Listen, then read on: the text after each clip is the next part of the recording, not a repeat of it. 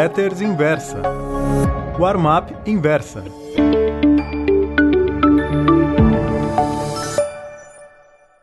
Oi, meus caros amigos.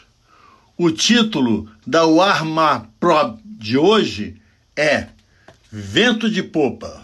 Ontem, o Ibovespa fechou mil e poucos pontos abaixo da máxima de todos os tempos, que foi de cento e seis mil seiscentos e cinquenta, alcançada no dia dez de julho deste ano, quando a Câmara dos Deputados aprovou em primeira votação a reforma da Previdência. A não ser que aconteça algo imprevisível e, se é imprevisível, não posso prever, tudo indica que daqui até o final do ano bateremos um novo recorde.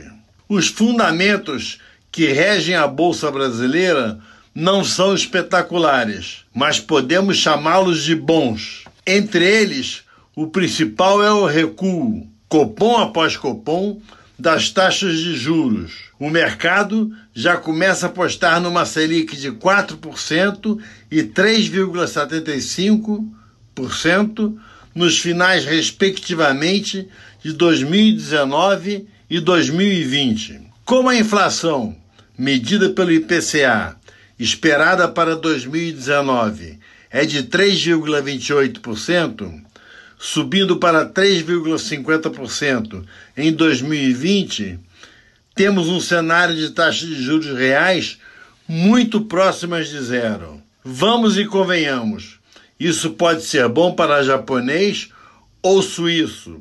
Já os brasileiros nunca conviveram com esse tipo de situação e estão meio perdidos. Não sabem se ficam alegres porque os preços no supermercado não sobem ou se aborrecem com os tristes retornos dos fundos de renda fixa. Fora os salários que, ó, como dizia o saudoso Chico Anísio, aproximando o indicador do polegar. Aos poucos, as pessoas, mesmo aquelas que nunca se aventuraram por esse terreno da renda variável, estão olhando para a Bolsa, seja através de fundo de ações, fundos multimercados ou compra direta.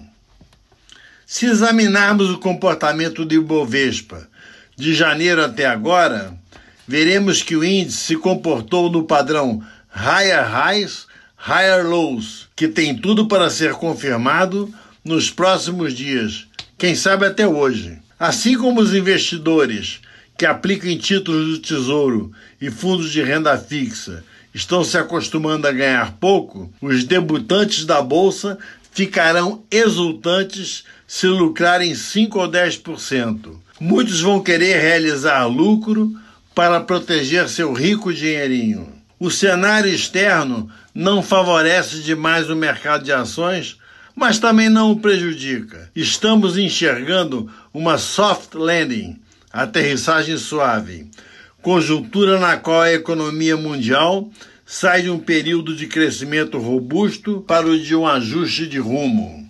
Segundo o F M I, o crescimento global este ano deverá ser de três por cento, o menor desde a crise do subprime, dois mil e oito a dois mil e nove.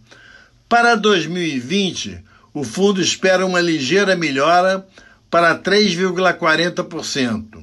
Tudo indica que vem aí um novo vento de popa, fraco, mas constante. Muito obrigado.